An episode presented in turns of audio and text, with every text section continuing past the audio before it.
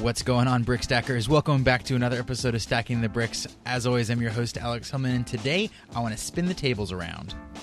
I'm actually bringing back Scott Hurff, who you met in episode 2 of Stacking the Bricks, where he was talking about his first and second rather epic product launches. There's a good chance that you heard Scott's name again recently because he just launched a traditionally published book about product design called Designing Products People Love. And unlike a lot of published books, Scott's book is doing very, very well.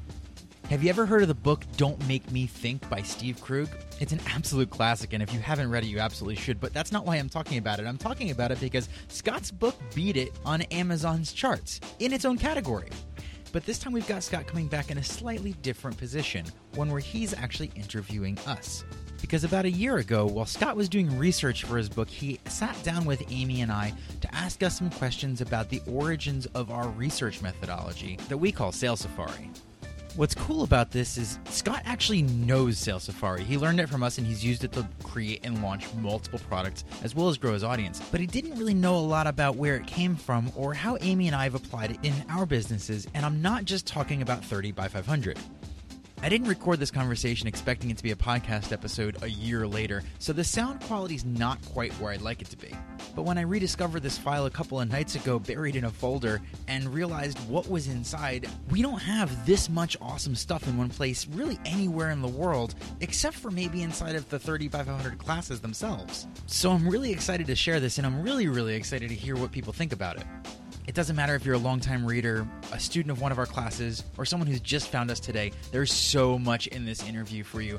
And I really think this is the kind of episode that people are going to be coming back to and listening to over and over again, pulling out a brand new nugget every single time. I'm pumped. I hope you're pumped. And I hope you really enjoyed this episode.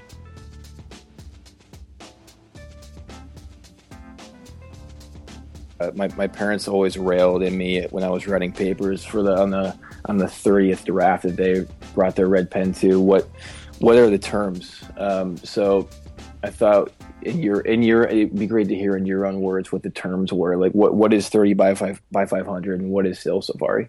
So 30 by 500 is uh, Alex is my class for creative people so that they can learn to create and sell their first products because working and doing creative stuff for somebody else for hire it's very different than selling directly. You're insulated from the market realities. You don't understand quite what people want except your boss. And it's very difficult to go from uh, school and job and then freelance to create a product. A lot of people fail because they don't understand how different it is. And so our class gives them those skills so they can go and launch something and make money.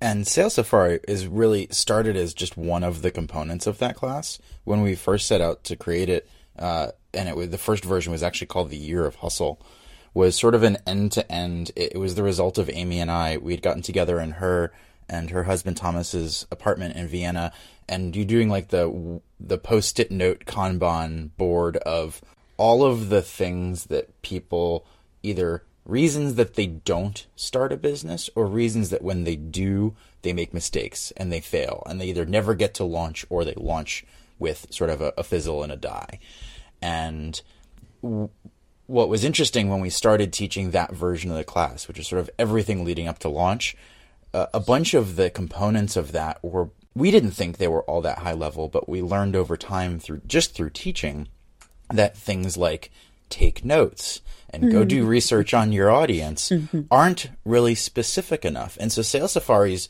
really become the heart of the 30 by 500 class when, and, and I'd argue that the majority of the lessons themselves, the exercises, are, are tied directly to it. When originally it was it was just that it was one step of many.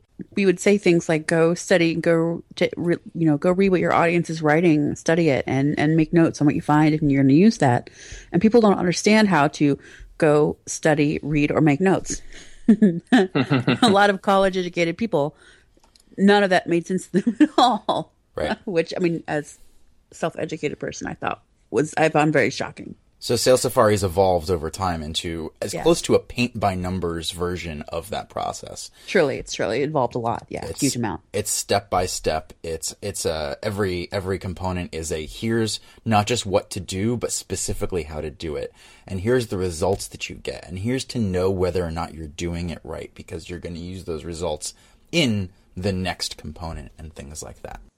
And what it really is, Sales Safari is internet ethnography combined with some close reading and um, empathy, like step by step empathizing with your customer to understand them. and also sort of a built-in feedback loop. Once Yeah, you start applying the Sales Safari data, you're sort of collecting uh, sort of categories of notes, things like the pains that you notice in people, and not just the pains like what the problem is, but also how they describe it.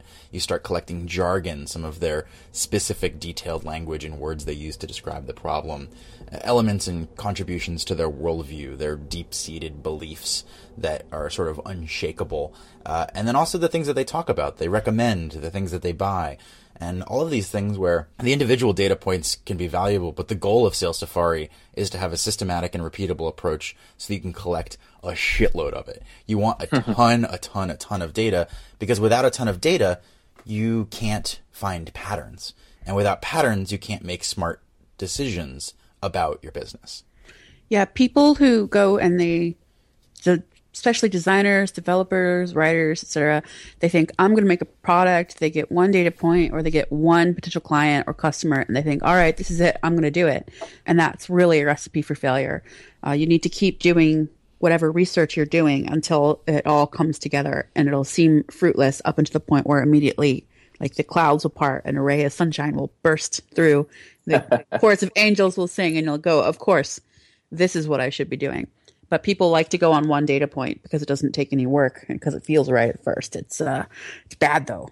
it's a bad idea. Oh yeah, oh yeah, I've been there. A lot it's of amazing. people have been there. Yeah, not only as the guy writing this, you know, chapter, but like a, a student of, of both of you.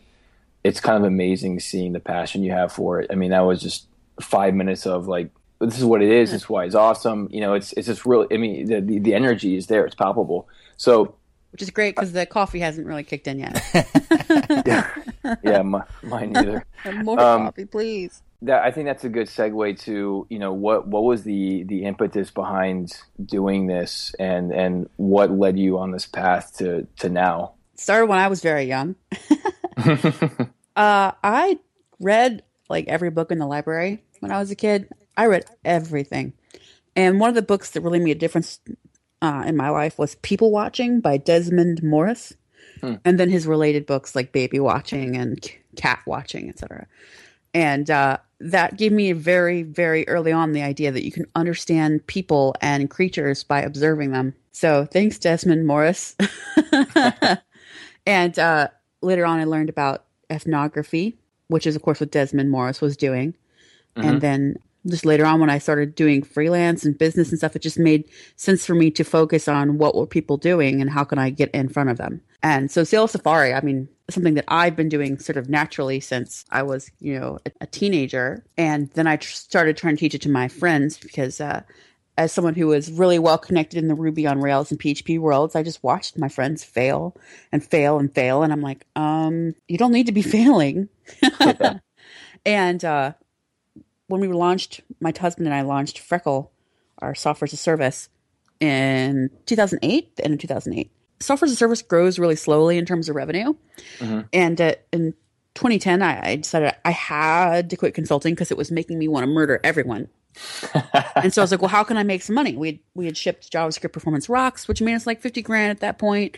Um, and I decided that one of the most valuable things I could teach was the business stuff because we'd launched workshops, we'd launched ebooks, we'd launched software as a service, which was growing nicely. It's just slow. I'd sold so many big consulting contracts to difficult clients and got them to do what I wanted. Uh, I clearly had a skill that people lacked, and I wanted to, to share it with them. And that was the very first year of Hustle. I was like, "Hey, Alex, you want to help me?" Because I knew Alex has a lot of. We have a a lot of the most important worldviews in common. And my background, I mean, we Amy and I have some similarities in the fact that we've done the employment track, we've done the freelancing consultant track, and And then we did the impossible and separately. as Different. as it were. Um, and what's interesting is it was two things. One was Amy and I were friends for a number of years before we started working together. So this was not a you know business partnership forged out of necessity. right. It was more of a hey, we do have a common in, we have a common interest and a common set of skills in terms of being able to connect with an audience and help them do something that's important to them. That's what's made us successful as both employees and freelancers, honestly. Uh, and the thing that was always my angle as a freelancer was what when everyone else was out there selling, you know, their their code, I was actually getting to know the business that I was trying to serve and say, here's what I think will actually make the work you're about to pay me to do pay for itself in a multiple. And Right. it's, nobody does that. right. Uh, well, partially nobody does it because they just think that they're they think like a cog at all times. But also, I found one of the major reasons I hated consulting was the clients really don't. I mean, they say they want that, but they don't really. right. They they ignore you. They hire you and they pay you, but then they ignore you what you say, which is frustrating. But the um the the the move to to Amy and I working together on this was I think came from the same frustration of ha- both having created successful sort of alter businesses beyond our freelance, right? So Amy had been able to launch Freckle. It was young and growing at the time. I had Indy Hall, also young and growing at the time, and saying, how is it that we've created these things and seem to have dodged all of these bullets that take so many other people out? What can we share from what we've learned to help people avoid the failure rather than just, you know, lean into it and accept it and say that these lessons are necessary, you know, battle scars in order to be successful? That's ridiculous. Yeah, um, we we share a hatred of the idea that X can't be taught, whatever it is. X can't be taught is said by people who are shitty teachers. Amen. So, Alex, you didn't explain what Indy Hall was Sure, the right. Sure. So Indy Halls uh, is a co-working community and space. We're one of the first in the world, which puts me at a, a, in a distinct position to say that there legitimately were not people doing what we did when we started, and I had to learn a lot from outside influences and things like that to figure out how to make Indy Hall work. And for those of you who know about co-working and maybe have visited a co-working space, uh, one thing that I'll urge you to do next time you set foot in a co-working space is look for one thing in particular, and that's whether or not people in that co-working space are actually interacting with each other, whether they're talking to each other. Do they walk up and say hello to their neighbors and things like that, or do they walk in, they drop down their computer, they put in their headphones and and not talk to anybody. And one of the things that sets Indy Hall apart, and the thing that I think we work the hardest at since the very beginning, is we're not so much a place to work, although absolutely, I think one of the best places to work. We're a place to meet people who you wouldn't otherwise meet, and really a community more than anything else. It's a, more of a club and a clubhouse It's totally a club. And uh, and eight years later, uh, we're still growing strong and evolving and doing all sorts of things. But the the the interesting thing about my experience in building Indy Hall and community building is the practice that we both do at Indy Hall and we teach other co-working spaces and things like that. It's got a lot in common with Sales Safari. That's not something that I talk about a whole lot, but it's a lot of the same components of observation at scale, pattern watching, close listening, building empathy. And then the, I guess the part that's a little bit different from a lot of, from 30 by 500 in many ways, uh, and a lot of the businesses that 30 by 500 helps people create is when you create a product business, generally speaking, your customers are not aware of each other, or not super aware of each other. Um, they may be aware of each other in terms of testimonials, or you know, they may bump into each other, even if you've got like a, a mailing list or something, a discussion list or support forums or things like that. But Indy Hall is this kind of bizarre business where the customers are extremely aware of each other to the point where the majority of the value that, that you get as a paying member of Indy Hall is actually coming from other members which means as a business owner, my senses for listening and understanding people where they actually are needs to be very, very good. Uh, otherwise, we react to what we see versus, or rather, we react to what we hear versus what we see, uh, and make make bad decisions that a, a lot of other shared shared workspaces do.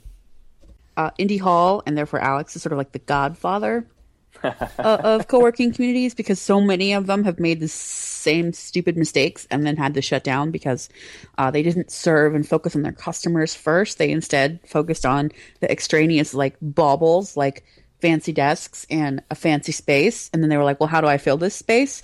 Which if you uh, spend any time in entrepreneur forums, you know, people make things and they're like, well, how do I get people to buy it? It's the mm-hmm. same thing. It's the same problem people have. And Indy Hall and Alex did it the opposite way, which is why he and I are such a natural fit. Yeah. If you think about starting a business with venture capital or really any stage of funding before there's money coming from customers, what happens is is you set a scale. You pre-dictate a scale that the business needs to be in order to be successful.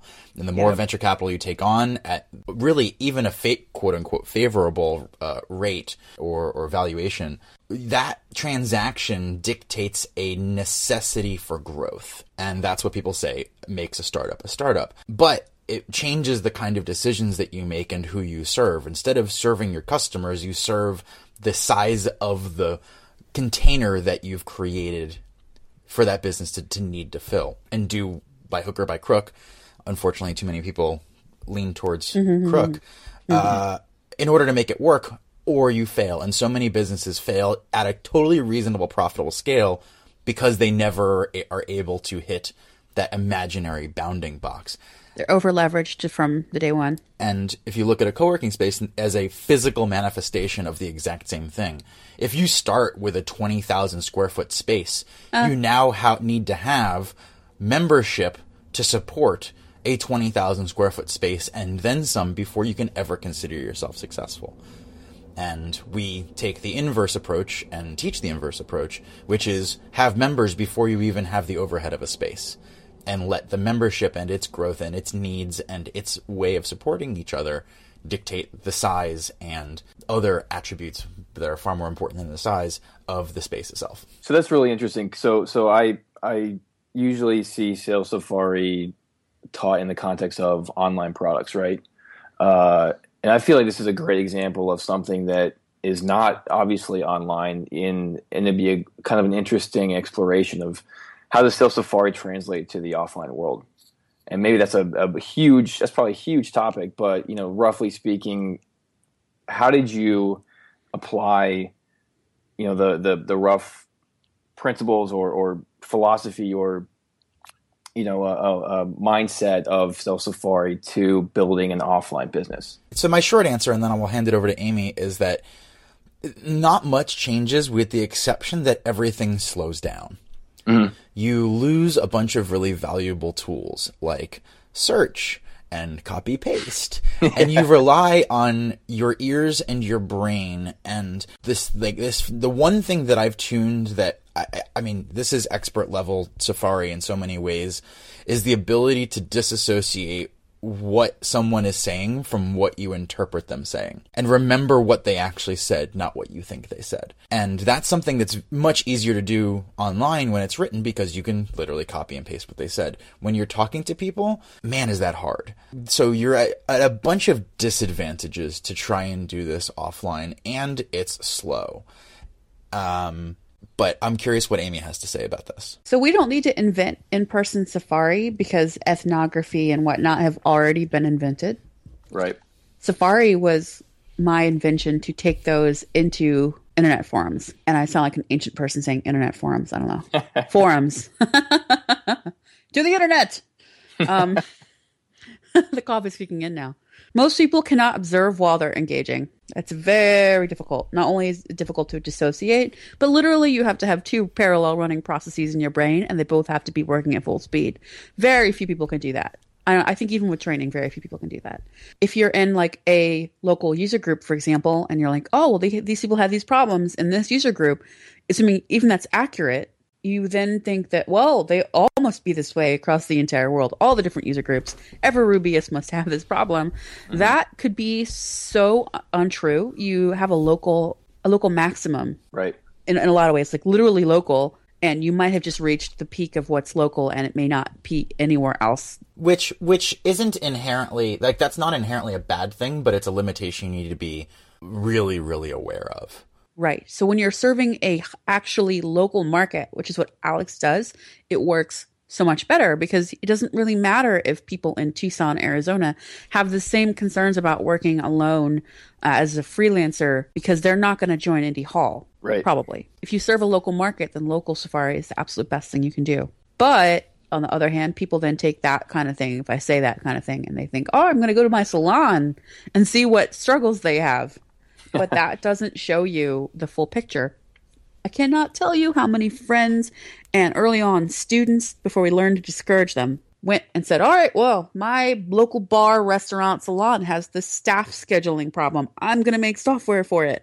And they, they think they identified a problem that they were going to solve, but they didn't understand salons at all. They watched them misuse pieces of paper to do this rough scheduling, but they didn't understand that these people never buy software. Ever. If they bought software, they wouldn't have this problem to start with. We've seen the staff scheduling issue for local businesses come up four or five times over the past few years. And it's always a failure because you can observe someone doing a task and not understand the greater context. And the way that you understand the greater context is long term observation at like many different intervals. And the other part to that is if you ask them to show you how they use it, you're instantly at a disadvantage because they know you're watching over their shoulder.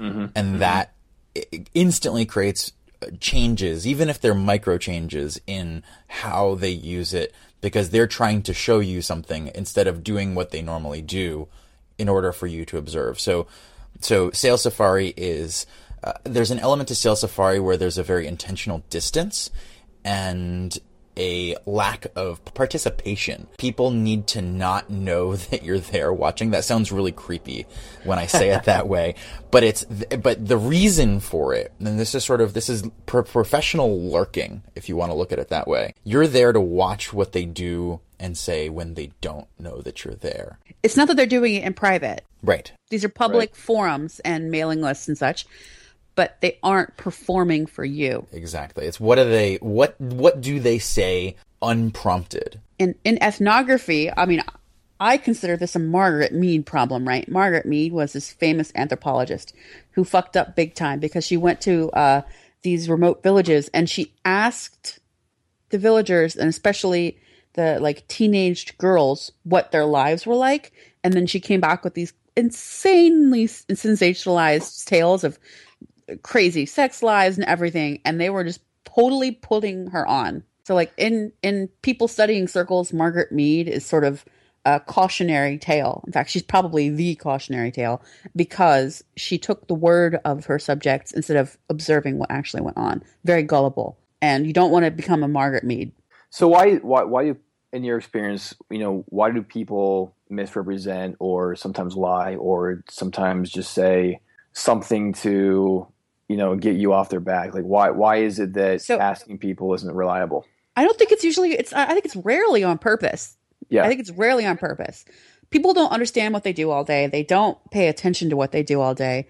Um, as a designer i can tell you this is absolutely fact because if i explain all these problems with like email software people are like oh but it's not so bad or like oh that's just email whatever. And i'm like well what about if it was like this? And they're like oh i never thought of that I never thought that maybe I should have a people view that lists all the files Bob sent me so I don't have to search for Bob and then click every fucking email with a freaking paperclip icon. You, you, you found a hot button topic for Amy, by the way. yeah. Um, uh, people don't understand what they do. They, they, tune it out. They Amy, do Amy, do. Amy's to Amy's point. There's um there's a, a numbness to some pains. Um, but the the other side of it is well, it's people tr- really ultimately train themselves to not think about it or to think about it in a certain or specific way or they've heard a certain thing that they think they're supposed to say. And again, it's not an intentional act of deception. That's extremely rare.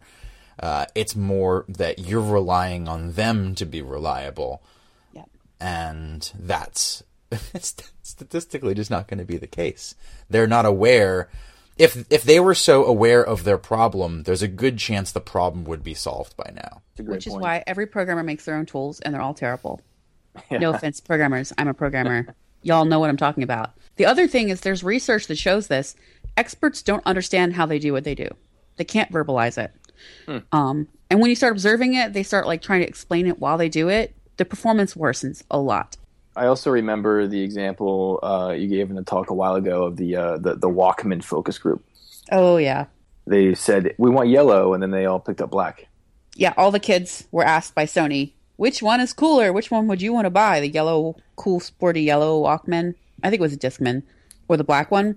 And then they're like, "Thanks for doing our our um, focus group. Uh, here's two tables worth of Walkmans. Pick the one you want." And they almost all picked black. Yeah, it's people people's vision of themselves is different than how they actually are. That's humanity for you. And also, I've learned this is something I've learned through Indy Hall is that people rarely. this is bizarre. People so rarely act in their own best interest. It's really bizarre, hmm. I- and it's and it's not that they are intentionally self sabotaging. It's that they're if there are habits at play that they they generally aren't aware of that habit and they will simply revert to the habit. So the, the example I can give you is that people choose to work in a co-working space generally because they don't want to be by themselves. Otherwise, they could stay at home, right? Right. And yet, so often, given the opportunity, if they come into a co-working space, the first place that they will choose uh, to sit is by themselves. Why Yeah. is that? Uh, I, I like to think of it. It's it's like when you get into an, an elevator by yourself, you stand in the center, and the second another person walks in the elevator, you both go to the opposite corners of that tiny little box. It's a weird habit, and it's a it's it's a it's a personal bubble thing. Or I'm used to sitting by myself, so I think I'm going to sit by myself. And if you don't do so, it, it takes an outside influence, which in the case of our co-working space is me and my team doing choice architecture and design to help our members, our paying customers, get what they actually came there to get. Because if they are left to their own devices, often they won't. That's fascinating. Is it? it do you think? Uh, do you find that peer pressure plays a role as well, or is it you know like a like a so-called societal norm in the in the context of where they're at, um, or is it just you know hey I'm I'm awkward being social, but yet I want to be I don't want to be by myself. I think it, it depends, and it, there's there's not a, a there, and I'll say all this say like there's not a right or a wrong way to work in a co-working space. You work however you're most productive, but what we know is the people who get the most value generally do a handful of certain things, and that comes from observation. So if we can help people choose those things for themselves, that's where it's one of the other elements that we teach in in Sales Safari. Uh, one of like the Sales Safari derivatives is our copywriting techniques um, which are inherent, which are designed to be persuasive. It's not about getting somebody to do something they wouldn't already do. No, it's getting never. them to make a choice that is in their best interest. And in, and if it's not in the best interest, it doesn't work. And that's the beautiful thing about it. It's not persuasion for the sake of getting people to do something, uh, you know, detrimental. You can't plant a seed in someone's. You can't plant plant a an idea of in someone's head and simply have them do something uh, that is against their best interest. That's uh, if you can, it's evil. Um, But most people aren't that good. yeah, so that's just it. The people, yeah, you have to be very, very good at it in order for that to be effective, and most people just aren't that good. Thank God. Right. Right. Master manipulators. They exist and they are scary. It's true, but but it comes down to you know when you think about sales and co- copywriting, writing persuasively, even if it's not a sale in terms of money changing hands, but getting somebody to do something, writing an email that people will read, writing a blog headline that will get somebody to read the rest of the article. You have to think about why reading the article is in that person's best interest, and then show that to them because they're not going to do it on their own. It's this idea that people walk around looking for solutions to their problems. No, people walk around trying to tune out their problems because they don't mm-hmm. expect that they can solve them. So you have to reflect back to them, hey, this is the problem that you're having. And you know, it's a big deal, but also we can fix it together. That is the heart of my copywriting techniques. So that's a good segue. What is that process that the you know uh, an overview of the process that helps you understand what would make someone read that email, use this product, you know, uh, read that blog post. The key is that you start by observing what they actually already do. You don't try to persuade a vegetarian to buy Omaha steaks. You look at what they actually do in real life on the internet, what they read, what they share with each other, what problems they discuss. Um, what things that they ask help for, how they help others, and then you get in there with something that already fits their behavior and their worldview. So if people don't watch videos or they exclusively watch videos or you find they pay more for videos, then you'll want to consider giving them videos. Right. And the process is essentially figure out what hurts them, reflect that back to them in a very empathetic, understanding way, and then offer them assistance. So you don't say, hey, and I can help you with that. Say, you know, what if you didn't have to restart Skype five times during your podcast? that would help.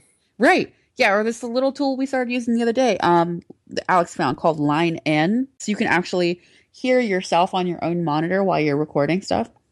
Oh, imagine that. Yeah. It's like you have to start recording and then stop recording and then reopen it and listen to it the, what you just recorded to be sure that everything's correct. Why do you have to take all these steps? So, what if you didn't have to take all these steps? What if you could do it simultaneously? Hey, here's this app. By the way, it was incredibly hard to find a solution to that problem. I was someone who was looking for it. Uh, this is a great illustration of what Amy was talking about before. I knew the problem that I had. I knew that I wanted to solve it. What I didn't know was how to describe it in the way that the person who had created and was marketing the product was mm-hmm. describing it. They didn't do as good a job as I just did right now. Right, exactly. If they had, I would have typed a couple of things into Google and boom, they would have popped right up. So there's a there's a natural SEO to this as well. Is if I'm trying to guess what way would a product maker describe their product in order to find it, you're making me do double the work, and that's why I'm never going to find you. Versus help let me type in the problem that I have in the way that I would already describe it and poof, there you are. Yeah, that's kind of like a, a reverse jargon uh, translation process or something. That was a terrible sentence. Uh, but you know, it's like reverse decoding. That's that's that's crazy. Um, so what I what I love about Sales Safari is that it takes advantage of the fact that we're now at a at a time where all this stuff takes place online for the most part. You know, there are some communities that don't uh, hang out in forums or you know link sharing sites or Reddit or whatever, but it takes it takes advantage of the fact that hey, by and large, the the vocal members of some community are talking about this, the problems they have, and and and whatever. I think that's that's an interesting. It's it's a small revelation, but it changes everything. This is the thing to to like put all of that in perspective, Scott, because I think you're totally right. Is that in order for someone to go on the internet and ask a question of a group of strangers about how to solve their problem right. is a very strong indicator of the level of pain they're in. Even if it seems like very little pain to you, like, oh, that's so simple. Here's how to fix it. It's awesome that you think that, but that's clearly not where they're coming from. Otherwise, they would have fixed it by now. So right. keep that in mind that in order for people to post the problem they're having for help to a internet of strangers, that's a that's a clue right there. Yeah. For example, uh, my husband Thomas is like a lot of people. He just kind of like goes along, and I'm like, "Why are you hanging socks on the drying rack this way? If you hang them this way, they'll dry faster." And he's like, "I've been hanging socks this way for 30 years. I don't care." So can't really help Thomas, no matter how much you want him to be helped. um, in these areas things he doesn't care about. But if he were on a forum asking how to maximize his hang dry time, then you would know it was time to sell him one of those crazy octopus hanger things that they sell in places where they don't have dryers. The struggle is real. So. more and more of our examples are related to underwear, Amy. Have you noticed that? Have we talked about underwear lately? No, it's, beca- it's because problems. of it's because of the uh, because of the the tidiness book. Oh, that's right. That's right. You showed me that last night. We've yeah. assigned to as it's now assigned reading in the new thirty by five hundred, and and uh, as such, people are spending more time thinking about their underwear and socks. Let's move on, Scott. I do have to pause though because I think I just read that book, or at least I bought it for my girlfriend. It's like a square book, like the Japanese home. Yeah technique. Wait, yeah. Did you read it or did you not read it? I, I scanned it, but I, I, I knew enough to give it to my girlfriend. okay. brilliant, brilliant. But yeah, uh, that's the book. That's cool. Yeah, I, I, I thought, and she sold like you know a thousand bucks worth of uh, secondhand clothing because you get rid of so much stuff. Jesus. when I read from uh, some of our students, like, I just went through 200 tops, like clothing items for the top part of your body, including sweaters and stuff. Right, like, right. Thomas and I also recently went through our closet and got rid of stuff so that we could um, get rid of one of our wardrobes before the book, even. And it's like, I don't think we had 200 tops together. People are very different. So, Amy, if you want a little bit more about this, Scott, for you and, and the other folks that are maybe listening to this, Amy and I did a actually two part conversation about that book where Amy had been reading it and really reflecting on how much of the process that the book teaches about how like why your approach to tidying is wrong and here's a new one has parallels to 30 by 500 and the way we teach business. So, It's so good. The, I mean, the key the key thing that makes Marie Kondo's book so amazing, it's called the life changing magic of tidying up, is that she's hmm. basically telling you and demonstrating through logical steps why all of the feel good advice about like oh tidy 15 minutes a day tidy one room at a time tidy slowly blah blah blah will never work for you. And that's exactly the same thing as oh well try this and you know customer interviews and pivot. And if that doesn't work pivot again. It's like the you're working with a system that's wrong and no matter how you tweak the wrong system it'll still be wrong. Whereas you what you really need to do is question the base assumptions and start fresh. And uh, that's what we do with our class. And i was so amazed to see the same idea applied to something everyone struggles with which is tidiness. Yeah, yeah, and and that's that's an interesting segue too. I, I'd love to hear what your thoughts are on the so-called lean startup mentality that's just permeating startups everywhere.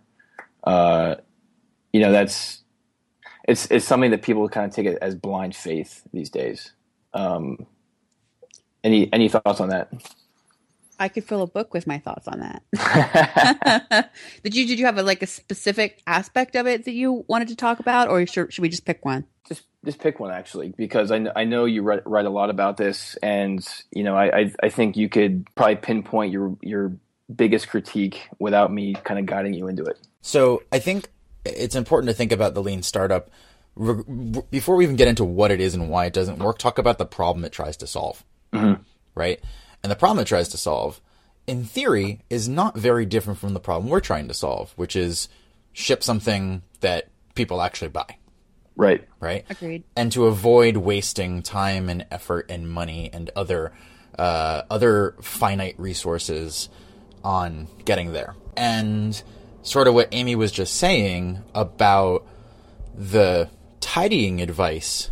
The lean startup is sort of the version, the, the other tidying advice that she was talking about. It's advice being given at the level where you're just tweaking an already broken decision, an already broken system.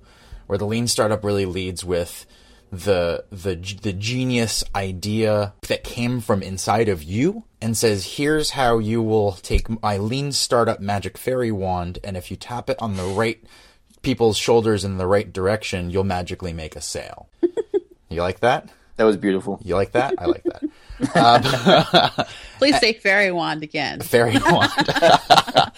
Um, but that's that's I mean that's how I've been describing 30 by 500 is as the antidote to that feeling of tapping people on the shoulder with your "Do you want this wand?" and hoping that it's getting weirder, isn't it? Um, and and avoiding that avoiding that entirely. So, Amy, do you want to pick up and run from there? Yeah. So basically, How's that for a setup, by the way? And Cinderella is just going to keep scrubbing different uh, stoves until someone comes and nominates her to be the magical princess. And it's not that lean startup can't work. It's that it works on an. It's like what's what's the term in, in programming is eventual consistency. Like lean startup can mm. work given an infinite amount of resources and time to maybe finally make a match. Okay, Thousand Monkeys typewriter Shakespeare. Right. Well, I think the key is garbage in, garbage out. If you have something that's already fundamentally good, then lean startup can help because you're just refining what's already good. But most people don't have something that's already fundamentally sound to start with. So, um, And there's no way for them to know whether or not they do. Lean Correct. doesn't teach you that. just throw stuff at the wall until something sticks, which is basically the lean startup approach. But the thing is, if you actually read the book, The Lean Startup, it's really vague. Yeah. It doesn't actually tell you do this, do this, do this. It's um it's more of a pastiche which is fine. Uh, Except people act as if it's a set of instructions, which it's not, which leads to all the confusion and difference in opinions that you find people infighting about all the time in the lean forums. So the the thing about lean startup is that it's inspired by the Toyota way and lean manufacturing, which which is very clear. Like some of the best parts of the book are the quotes from the Toyota way. Um, no one starts an assembly line as like, well, let's see what comes out the end, and if we don't like it, we'll change it Right. Which is what lean startup does. It's like we're going to make something if it doesn't work, we'll change it. That's not how anyone makes cars and that's not how anyone ever made cars. By the time they get to lean manufacturing, the what is a known quantity and it's established that it functions. Then you just improve the manufacturing itself.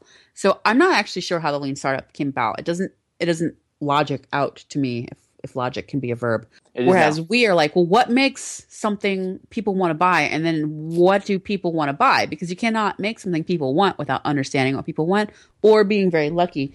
And luck is not a business plan. Exactly, and and the the sales safari process takes the onus off you to have this, you know, the the the magic fairy wand idea machine that will suddenly, you know, solve everyone's problems and be immensely successful. Says, hey, the, the, when you watch The Social Network, when you watch these fantasized movies about, you know, Silicon Valley, like this is actually not how it happens. or it's that it's not that that's not how it happens. It's that's an un you. It's unlikely that you can recreate that. Yeah. This is all about. So here, here's the thing: is th- there's a, there's a fundamental difference between the business that's willing to run ar- run around with hopefulness, that Cinderella story that we were talking about before, and predictable, repeatable results. Mm-hmm. Predictable, repeatable results means you can work with consistency.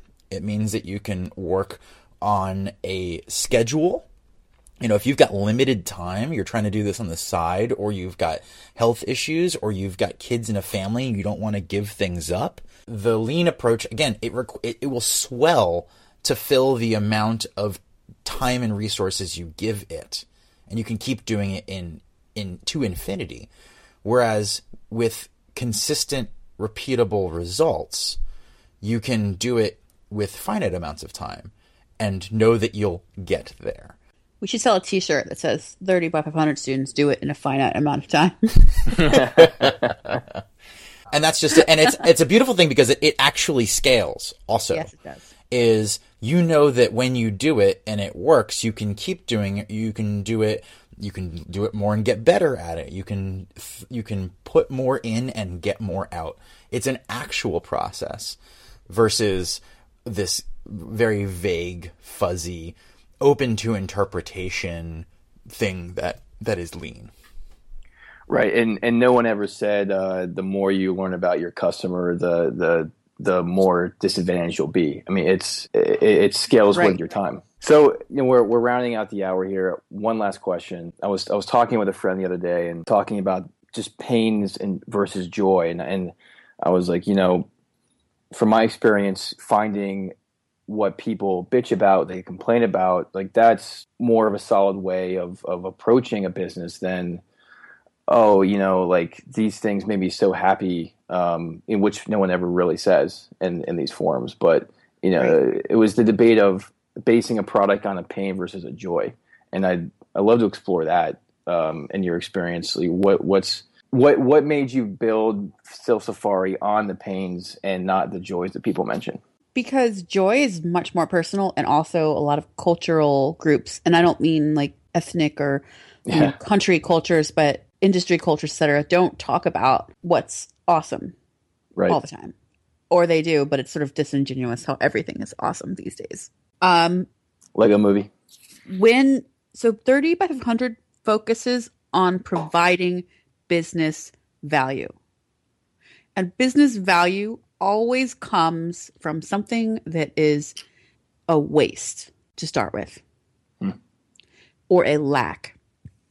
So freckle time tracking my app may create pockets of joy which i think is awesome but the most important thing that it does is serve a business need while not being terrible. So Freckle is actually very pleasant to use, but just saying it's actually fun to use. I mean, you could apply that to anything and it would be meaningless. the thing is, it's time tracking that you'll actually use because it's pleasurable. The time tracking is the key part here, if that makes sense. Mhm. Uh, there was a scene in this book called Good Omens by Terry Pratchett and Neil Gaiman. Have you read it? Uh, I have not, but it's on my Amazon wish list. Oh, it's really good. You should read it now. it's fantastic. So the one of the main characters is this demon Crowley, and he's sort of gone native on the, in, in the in the world. He wants to be human basically and live as human. Um, and the demon's job is to create evil, right? So they have this demon meeting, and the middle demon middle management is there, and these other demons are like, "I tempted a priest to commit blah blah blah," and I tempted a man to kick his dog, and blah blah blah, and Crowley's like, well, you guys are not thinking big enough. Those are individual acts that maybe are strong acts of evil. But what I did was I invented the M25 motorway. Hmm. And people drive around it and curse it. Thousands of them every single day, which is especially funny because British highways are terrible. Um, and it's he, he joked that it was in the design of an, a demonic sigil, the highway which if you look at it from above, it's pretty pretty hilarious. But Yeah. the idea that there's like this low level accretion of evil thousands of times a day, uh, I like to, to try to create the opposite. like think think how many horrible man hours each day are are burned using Microsoft Word, Oh yeah. right, or enterprise time tracking software. But the thing is, if you just say, I'm going to create joy, you'd be like, here's a cup of ice cream. That doesn't actually tell you where to go. People like kitties. They like kitties. They like ice cream. They like jazz music.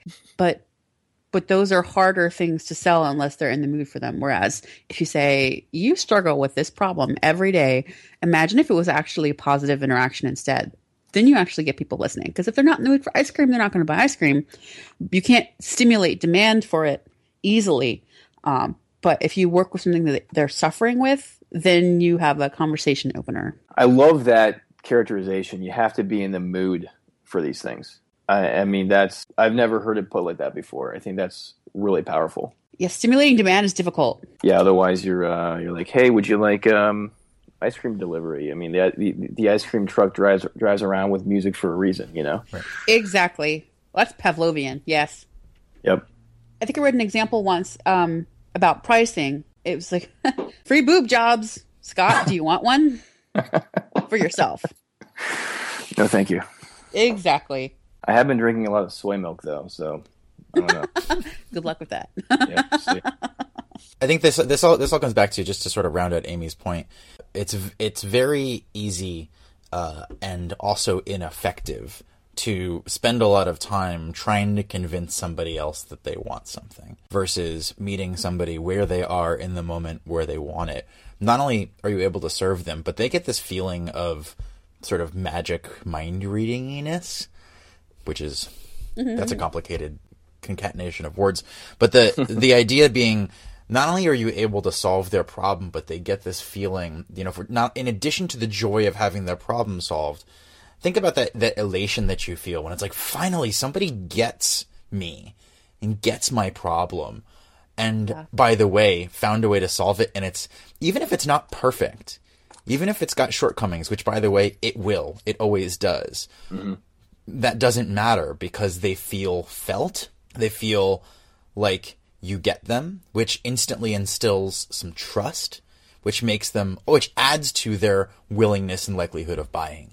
People buy. That's another factor in in the thirty by five hundred process is strain. If the difference between selling to clients as a freelancer or even selling yourself to an employer where you've only got to convince one person is you can get to know them and figure out what you need to tell them in order to get them to hire you or give you Right. a raise.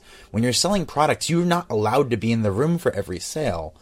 So you need new mechanisms for building trust and meeting people where they are, helping them genuinely through e-bombs and then through a pitch that says, I get you. I get your problem. This is your problem, right? And they're like, yeah, that is my problem. You even described it the way I described it. Are you reading my mind?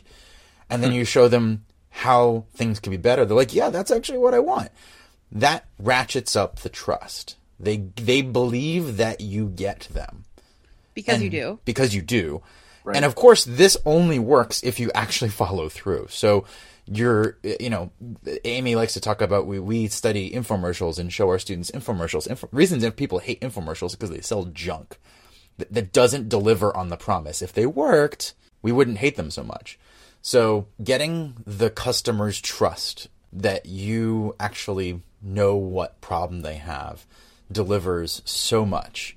Uh, and then when you do actually fix the problem, as that sort of like cherry on top of the trust sundae, since today's been full of metaphors, um, then then you've also got a customer who's not only happy but wants to talk about you and your product and how much your product is awesome. Not because your product is awesome, but because your product helped make them awesome. Your product solved their problem. A, a customer whose problem is solved is going to talk about the fact that their problem was solved, and you get to go along for the ride.